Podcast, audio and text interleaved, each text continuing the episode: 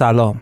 من پارسا مسیحی هستم و اینجا پادکست ریسمانه. پادکست ریسمان جاییه که ما در اون داستانها و قصه هایی که نوشته خودمون هست رو براتون روایت می‌کنیم و این اپیزود اپیزود 28 از سریال بداهه با عنوان متروکه هست. لطفا اگر برای اولین باره که دارید ریسمان رو میشنوید حتما برید از ابتدای سریال شروع کنید. حالا یا می‌تونید برید کامل سریال روانکاو تاریکی رو گوش بدید از قسمت یکش تا انتهاش و بعد بیاین سراغ سریال بداهه یا سریال رو یعنی همین سریال بداهه رو از ابتدا شروع کنید. پیشنهاد من این هست که ابتدا سریال روانکاو تاریکی رو گوش بدید تا با فضای ریسمان کاملا آشنا بشید و بعد هم به سریال بداهه برسید. میریم سراغ یک آنچه گذشت کوتاه از اپیزود قبل. و بعدش هم ادامه داستان.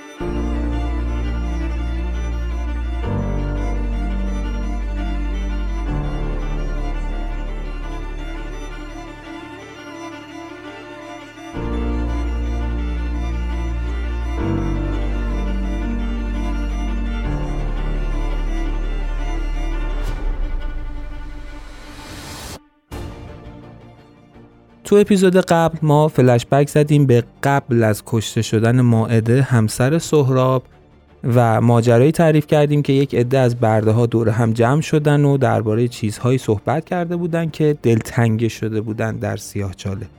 ایده ای که به ذهن آرمین زد و با سهراب مطرحش کرد اینکه انگار یک جای کار میلنگه و اون قضیه تابوندن تاریکی به مختصات احساسات اینها که باعث می‌شد گذشتشون از بین بره خاطراتشون از بین بره یک جورایی دروغ بوده. دروغ بوده یا یک جای کارشون فرایندشون لنگ می‌زده.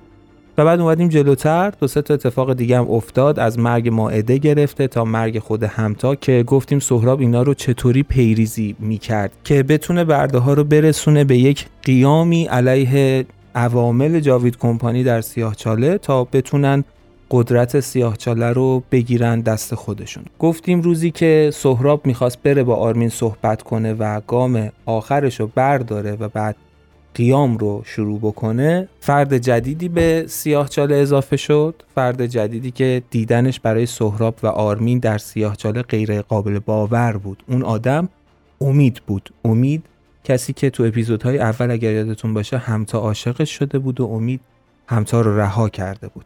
حالا میریم سراغ اپیزود 28 از سریال بداهه با عنوان متروکه.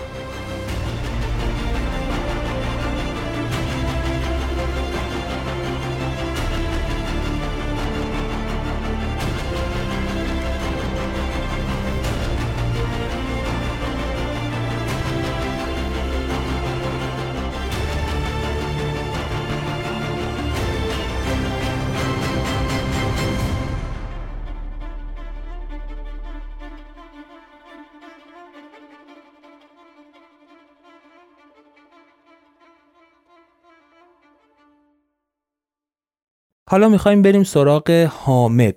همون پلیسی که اگه خاطرتون باشه ایشون هم علیه جاوید کمپانی شروع به فعالیت کرد. وقتی که دید سازمانش اداره پلیس اونطوری که باید نمیره سراغ جاوید کمپانی و از جرمهاشون به راحتی گذر می‌کنه و متوجه این شد که احتمالاً یا ساخت پاختی صورت گرفته یا اینکه از بلند پایه های این اداره آتو داره جاوید کمپانی تصمیم گرفت که به صورت فردی علیه اونا فعالیت بکنه علیه جاوید کمپانی ماجرای خودکشی سایه رو بولد کرد. حالا اگه خاطرتون باشه خودش هم کسی بود که ارشیا رو کشت. حامد کسی بود که ارشیا رو کشت. ارشیا همون کسی بود که باعث خودکشی سایه اون بازیگره شده بود.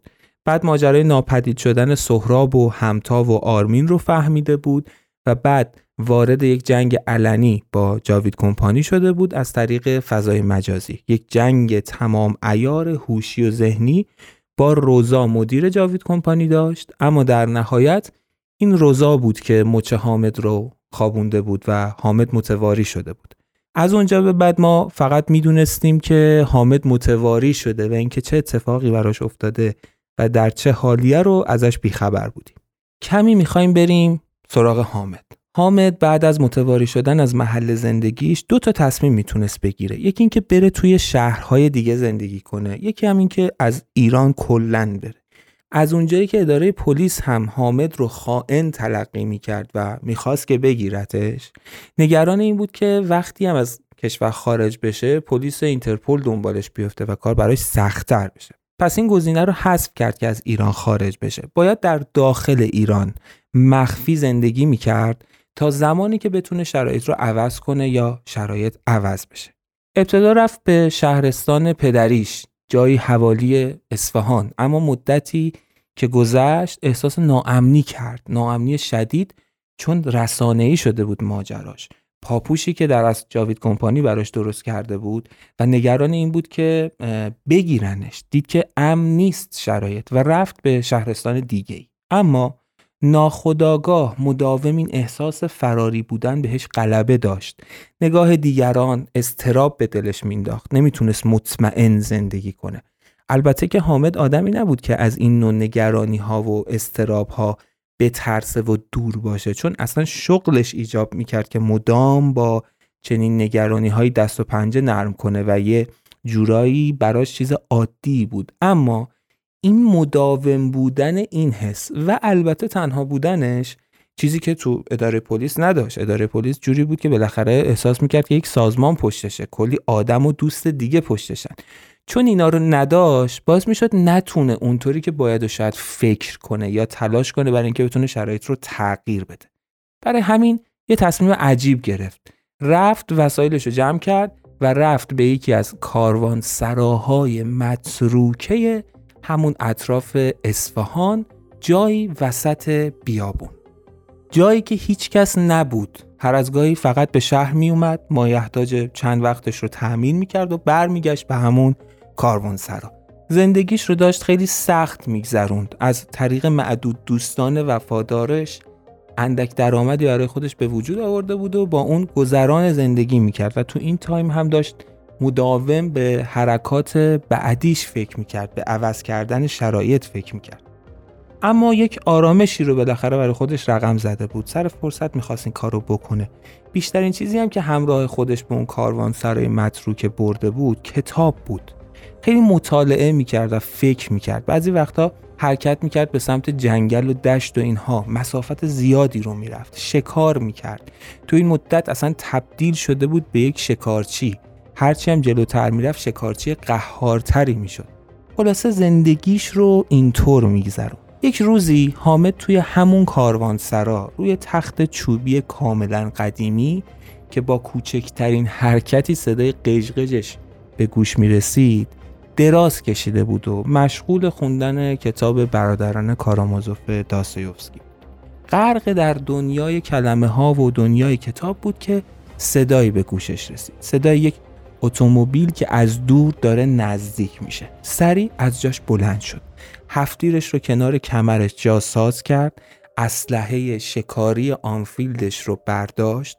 گلوله رو داخلش گذاشت و آماده خطر احتمالی شد. چند دقیقه بعد یک ماشین شاسی بلند سپید رنگ نزدیک اون کاروانسرای متروکه ایستاد. یک نفر از ماشین پیاده شد. با شک و تردید به کاروانسرا نگاه کرد. معلوم بود که کمی ترسیده و استراب داره اما آروم قدم برداشت به سمت کاروانسرا. انگار که دنبال چیزی میگشت. جستجوگرانه به سمت کاروانسرا حرکت کرد و بعد هم وارد تاریکی کاروانسرا شد. نگاهی به راهروی طولانی که چپ و راستش بود انداخت و دالانهایی که داخل این راهرو بود. نمی‌دونست دقیقا باید به کدوم طرف بره. اما آروم شروع کرد به قدم برداشتن. به سمت راست حرکت کرد. هر دالانی رو که می‌رسید سرش رو می‌برد تو. نگاهی مینداخت اما همه جا تاریک بود. چیزی دستش رو نمی‌گرفت. جلوتر رفت. خبری نبود. تا انتهای راه رو حرکت کرد و پله هایی رو رو به سمت بالا دید. قدم اول رو اومد برداره. اما دچار تردید شد. برگشت ترسید و تصمیم گرفت که یک جور دیگه ای جلو بره. بلند گفت حامد می‌دونم که اینجایی. کارت دارم. من هیچ خطری برای تو نیستم. کمی مکس کرد اما هیچ جوابی نشنید. برعکس مسیرش رو حرکت کرد. خواست حالا بره اون طرف راه رو رو ببینه.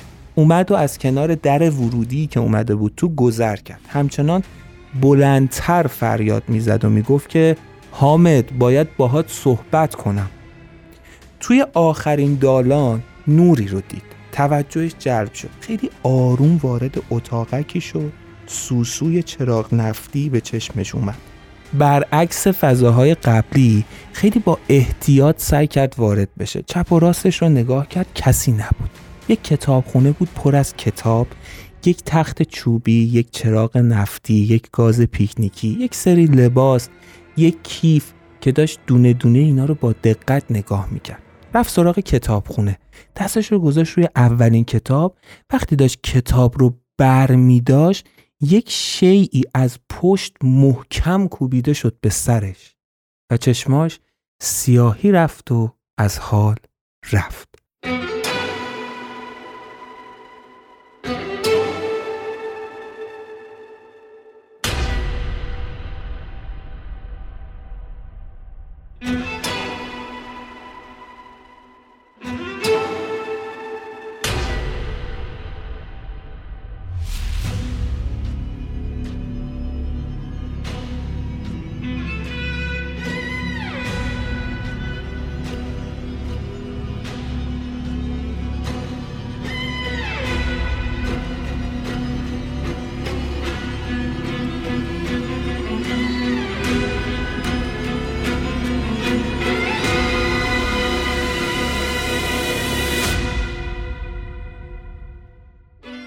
بی حال و بیرمق بود که سردی آبی که پاشیده شده بود توی صورتش به خودش آوردش. حامد بود جلوش. سیگاری به گوشه لبش داشت و سطل آب رو داشت میذاشت روی زمین. اومد از جاش بلند بشه که فهمید به صندلی بسته شده.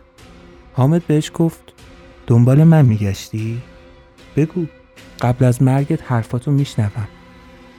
طرف انگار تازه یادش اومد که کجا بوده و چه اتفاقی براش افتاده. ترسید. بهش گفت که حامد خواهش می‌کنم آسیبی به هم نزن. حرفامو گوش بده. می‌فهمی که من قرار نیست برای تو آزاری داشته باشم. من برای تو خطری نیستم. حامد پوزخندی زد و گفت تو یه جوجه سوسول می‌خوای برای من خطری باشی؟ فکر کنم حرفی برای گفتن نداریم. اسلحه رو اوورد بالا و نشونه رفت سمتش. که یه دفعه فریاد زد. نه صبر کن بذار همه چیز رو برات میگم. من اسمم امیده.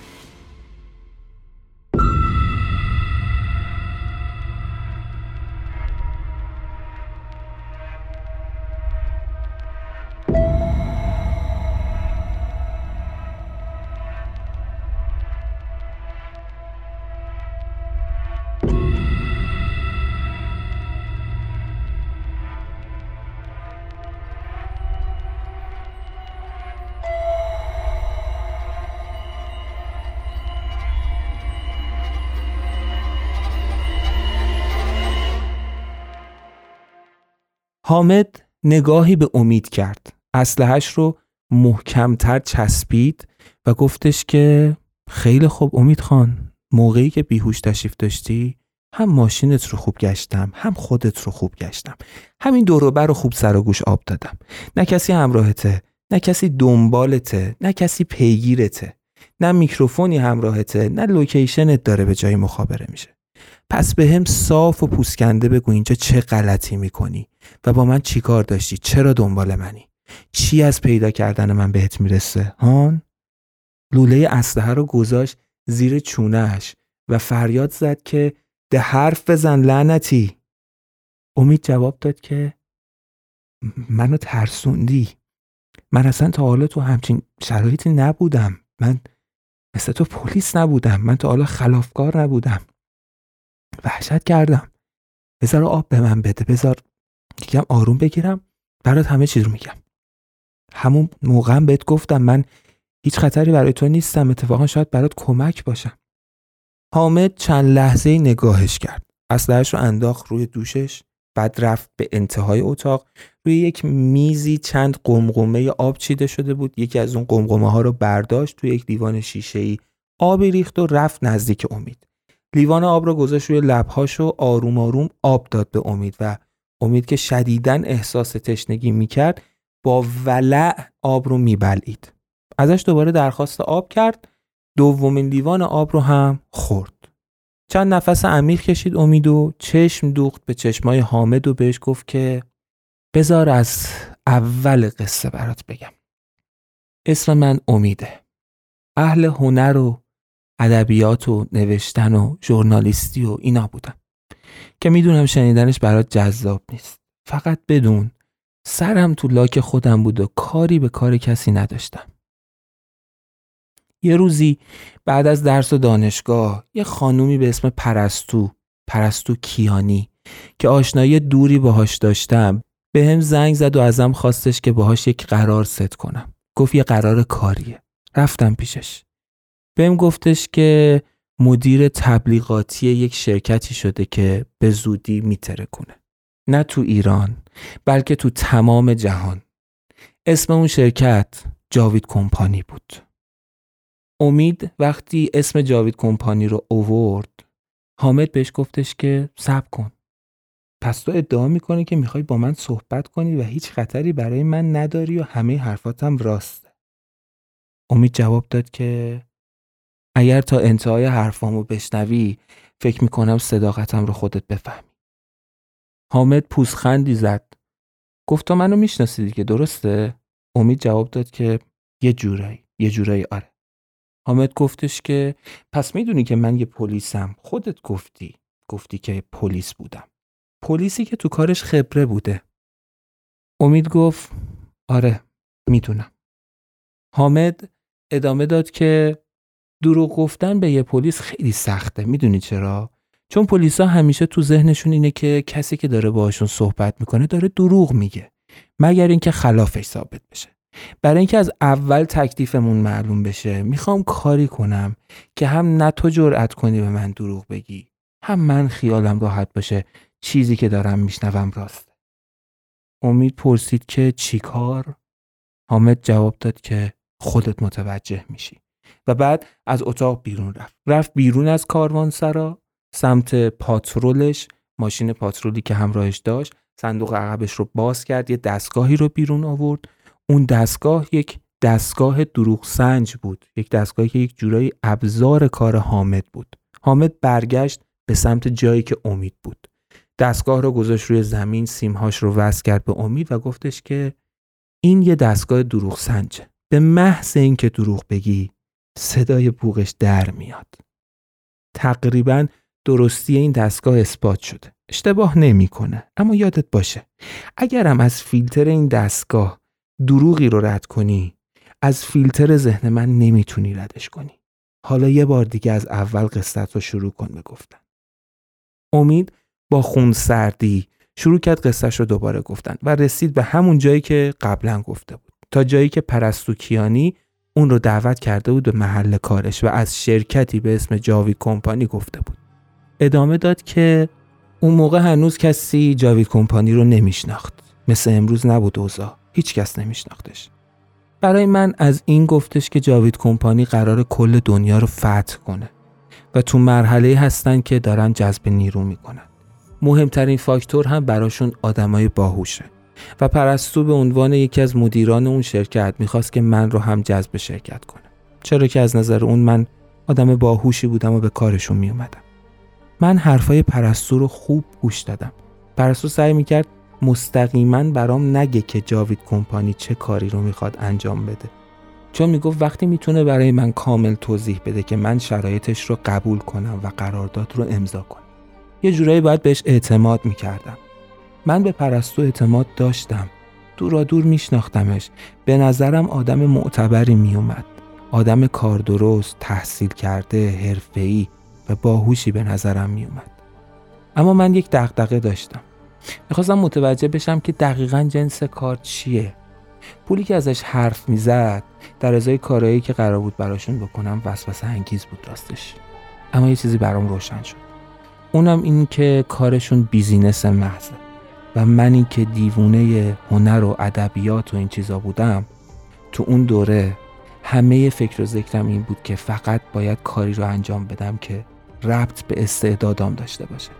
یه جورایی شغلم عشقم علاقم باشه. یعنی عاشق شغلم باشم. من عاشق بیزینس نبودم. من عاشق کارهای هنری بودم. بهش گفتم نه. براش دلیلم رو هم توضیح دادم. پرستو خیلی سعی کرد منو قانع کنه اما جواب من همون بود. نه. در نهایت پرستو به جواب من احترام گذاشت و ما در کمال دوستی و رابطه خوب خداحافظی کردیم و من از جاوید کمپانی بیرون اومدم. مدتی گذشت. تو زندگی شخصیم اتفاقاتی رخ داد و من به جایی رسیدم که به شدت به پول نیاز داشتم. پول نداشتنم خیلی داشت اذیتم می‌کرد و به هم فشار می آورد یه جورایی هم فهمیده بودم که شاید از کار هنری هیچ وقت نشه پول درست و درمانی در برای همین باید تن می‌دادم به کارهایی که هیچ وقت نمی‌خواستم سراغشون برم. اولین چیزی که به ذهنم زد توی اون دوره‌ای که شدیدن به پول نیاز داشتم این بود که دوباره برم سراغ پرستو و این بار پیشنهادش رو قبول کنم. کمی اسم جاوید کمپانی رو شنیده بودم. شعار ابدیت احساسشون رو هم شنیده بودم. اما هنوز نه خیلی برای من معلوم بود که چه کاری انجام میدن. نه کسی به اون صورت میشناختشون. زنگ زدم بهش و بهش گفتم که آمادگی اینو دارم که برم توی تیمشون. اما پرستو به هم گفتش که دیگه خیلی دیر شده. تیمشون رو بستن و اگر قرار بوده که من کنارشون باشم باید از ابتدا می بودم به هم گفتش که متاسفه که داره اینو به میگه ولی قواعد و قانونهای کمپانیشون یه جورای عجیب غریبه و پرستو ناچاره که قواعد رو رعایت کنه. خیلی ناراحت شدم. تلفن رو قطع کردم. یک ساعت نگذشته بود که پرستو دوباره به من زنگ زد.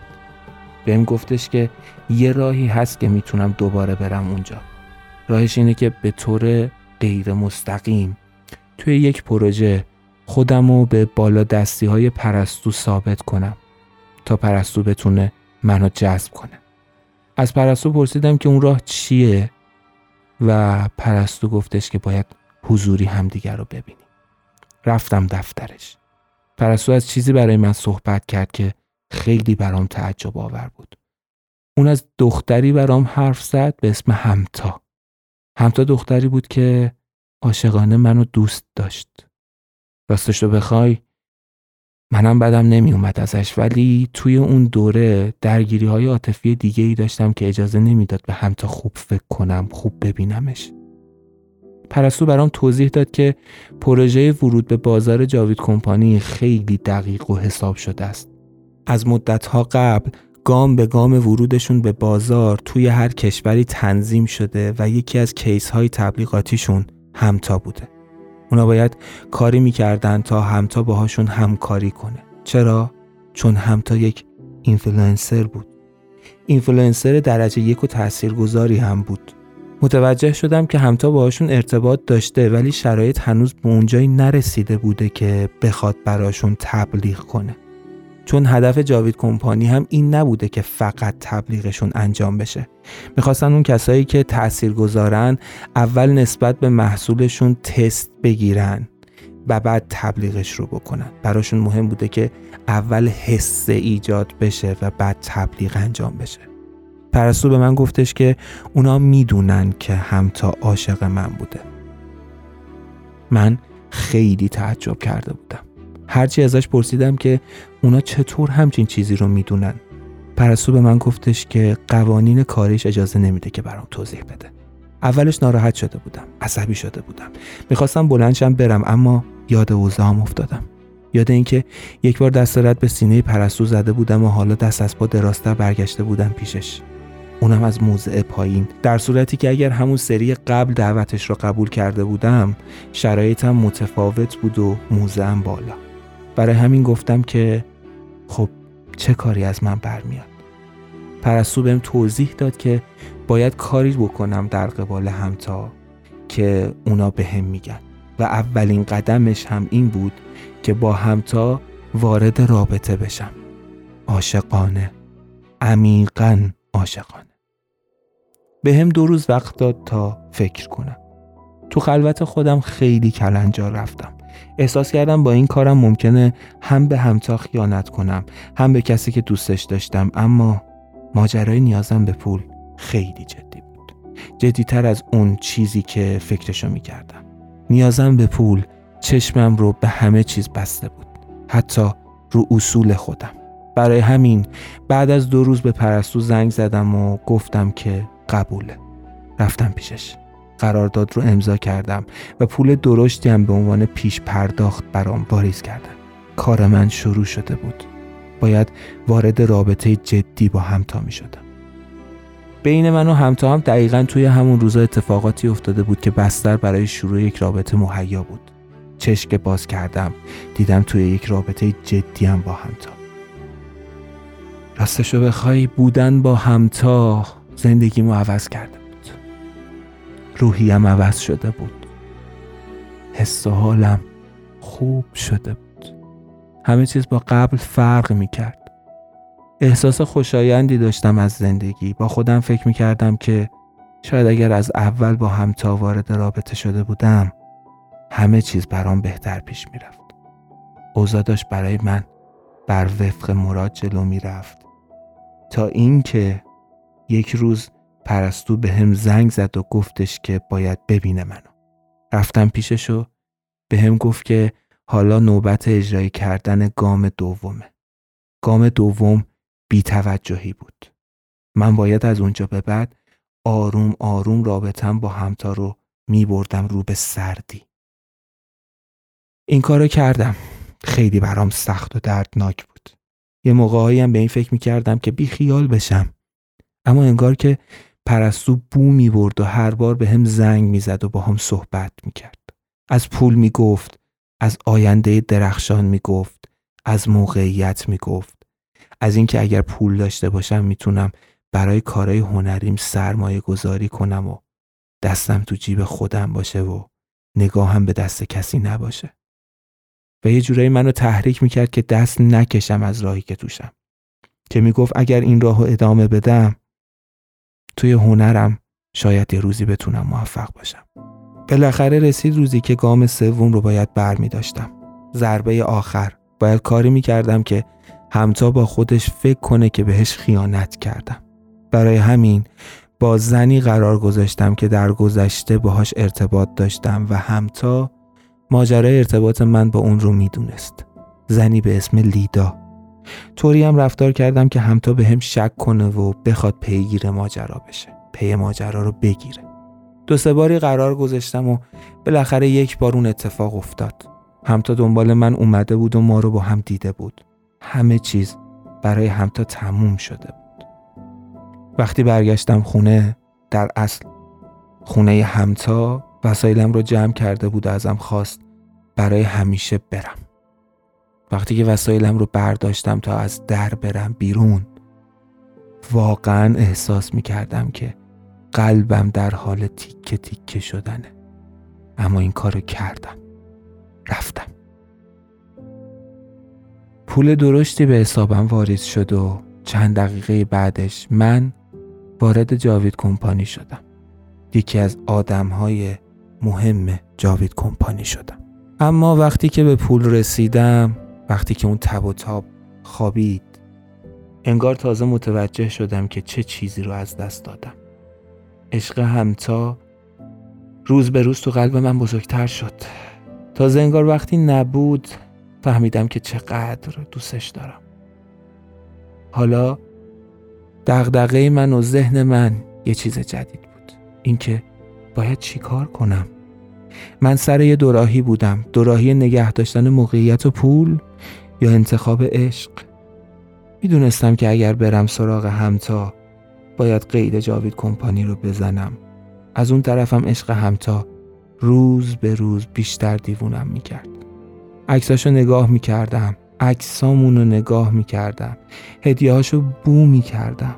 خاطراتمون رو مرور می کردم و لحظه به لحظه علاقه و حسم بهش بیشتر و بیشتر می شد. نبودش کنارم یه حفره بزرگ تو قلبم شده بود. حفره که روز به روز داشت بزرگتر می شد. مدت زیادی رو با این احساسات متناقض طی کردم. خیلی طول کشید تا بتونم انتخاب کنم ولی بالاخره انتخابم رو انجام دادم. من می‌خواستم همه چیز رو رها کنم. فقط برگردم با آغوش همتا. اما درست تو همون بهبوهه بود که فهمیدم همتا کاری کرده که افتاده به سیاه جاله. حتما نمی‌دونی سیاه جاله کجاست. آقای پلیس. سیاه جاله جاییه که همتا، سهراب، آرمین همونایی که تو می‌خواستی به همه بفهمونی که ناپدید شدن اونجا گیر افتادن. سیاهچاله جاییه که جاوید کمپانی آدم های مختلف رو اونجا نگهداری می‌کنه به عنوان برده های احساس. احساساتی که به جاوید کمپانی سفارش داده میشه توی اون سیاهچاله توسط برده ها ساخته میشه و تولید میشه. برده که همه یه جورایی سربنیز شدن.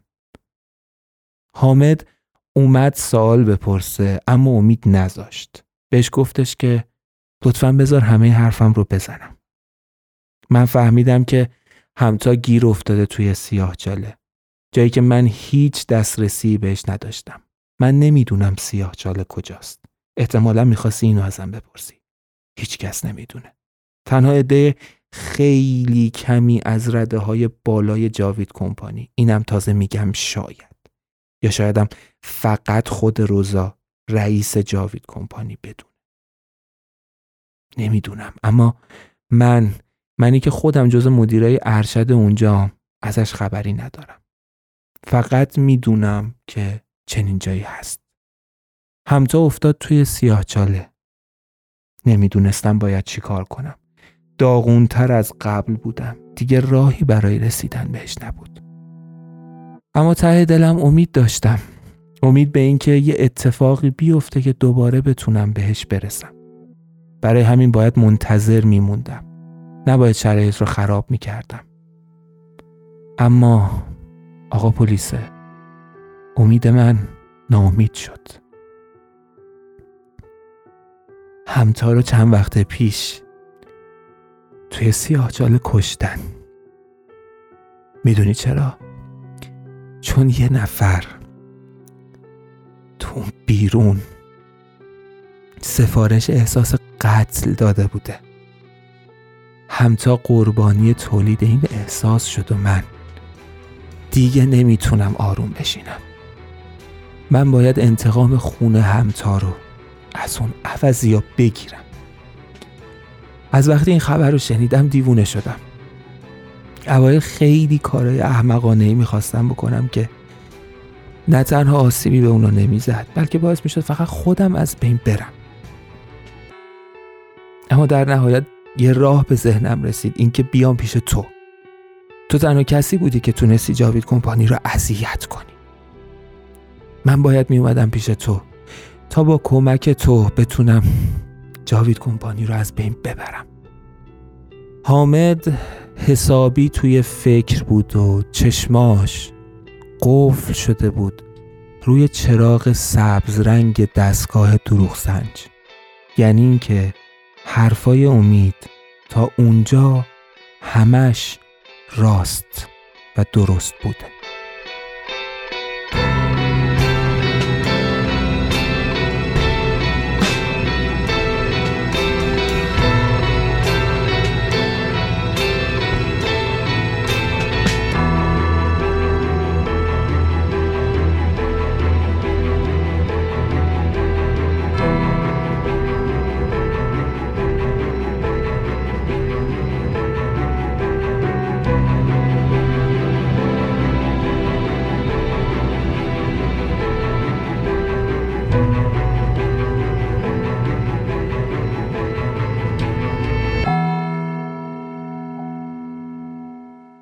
خب به پایان اپیزود 28 از سریال بداهه با عنوان برخواستن رسیدیم.